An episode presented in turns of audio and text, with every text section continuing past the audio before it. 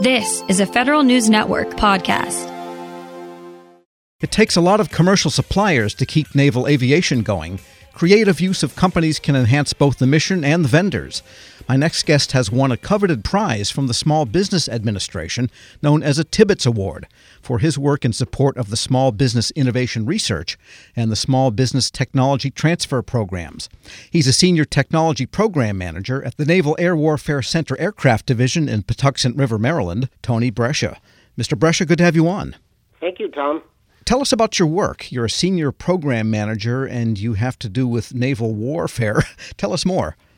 I'm currently within NAWCAD. I'm the uh, avionics engineering science and technology domain lead, which covers, as part of the avionics engineering group, is avionics, sensors, and electronic warfare.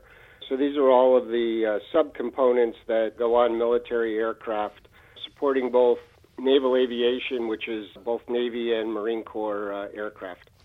And you also support both manned and unmanned aircraft. Yes, that's correct. Within the department, it's all the sensors that are on the uh, small unmanned air systems. Uh, we also do unmanned surface vehicles, and, uh, and then from manned platforms uh, as well. And is it primarily an acquisition job? That is to say, the Navy has a requirement for some piece of avionics or sensor electronics, and then you have to source it? Well, from the science and technology perspective, it's not necessarily the acquisition that's done on the NAVAIR side of the house, which are the program offices like the various PMAs within the organization. Uh, science and technology is mainly working with like ONR, uh, DARPA, SOCOM, the warfighter, and looking at what new technologies are to bring the concepts to fruition that are then picked up by the uh, program offices. Okay, so you're a program office, so you're the one that helps bring those developments to fruition. Not necessarily. The program office, there isn't a science and technology program office per se. The way the SBIR and STTR program works is that you have engineers and scientists that actually submit topics into the program that are then selected by the program offices and the command to support the work that they're doing. So it's filling in technology gaps within the major program offices and kind of being the incubator, if you would, of new concepts. So, in not in all cases does science and technology uh, come to fruition. It answers questions, and they might be yes, it works, or no, it doesn't, or we might need to do a little bit more work. So, you kind of ha- it's kind of a reiterative process. Well, give us an example of a program of a technology that came to fruition and is in use under this methodology. The most recent one is the uh, system called Silver Fox, which started out in probably about 1999 or so. Started out as a um, SBIR that was looking at the ability to do swarming algorithms. So part of the components of that was one was to work on the swarming algorithms. The second part was to come up with an autopilot to uh, actually implement those, and then the air vehicle. So all of that was coming together in the early 2000s time frame, and from that came the uh, Silver Fox UAS, and then there's an autopilot that's called CloudCap, which is the uh, gold standard for autopilots. That then uh, was transitioned to the uh, Navy warfighter in Iraq and Afghanistan in uh, 2007 and it's still currently being flown, you know, with the uh, U.S. Air Force and uh, SOCOM. So it sounds like you have uh, even some influence and ability to affect other branches besides the Navy. Yes, absolutely. Within the SBIR program, you actually have the cross pollination between the services. In a lot of cases, what you do is you are able to work with the other services and take on their um, requirements or their expectations and try to incorporate that in so you actually allow the small business to have a larger commercialization uh, component to their um, product line in their company. We're speaking with Tony Brescia. He's Advanced Program Manager at the Naval Air Warfare Center Aircraft Division and also a recipient of the SBA Tibbetts Award. And so you've had a lot of contact over the years. I mean, your award citation said you have done dozens, I think, of these types of projects. How do you stay in touch with that base of possible technology vendors such that you know where to begin to look when you have a requirement or, or people are looking for some new development?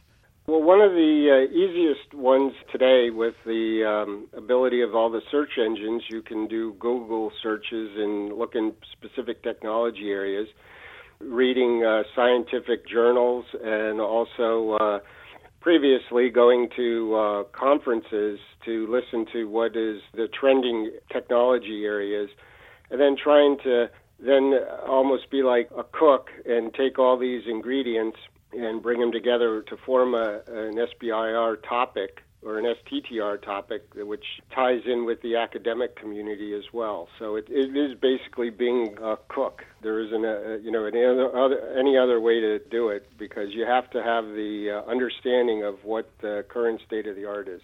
Sure. Do you ever get companies come to you and say, "Hey, Brescia, we heard you're a good guy to get technology from small business into the government's hands"? Do they ever reach out and maybe self discover for you?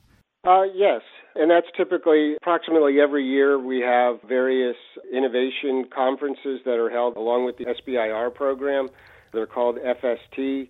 Some of the ones, FST was also in conjunction with the uh, uh, Space Expo that was held in you know Washington D.C. So at those, you're able to then look at what technologies that companies are working on with other agencies. And then you look at how can I adapt that to what the current Navy and Marine Corps are looking for.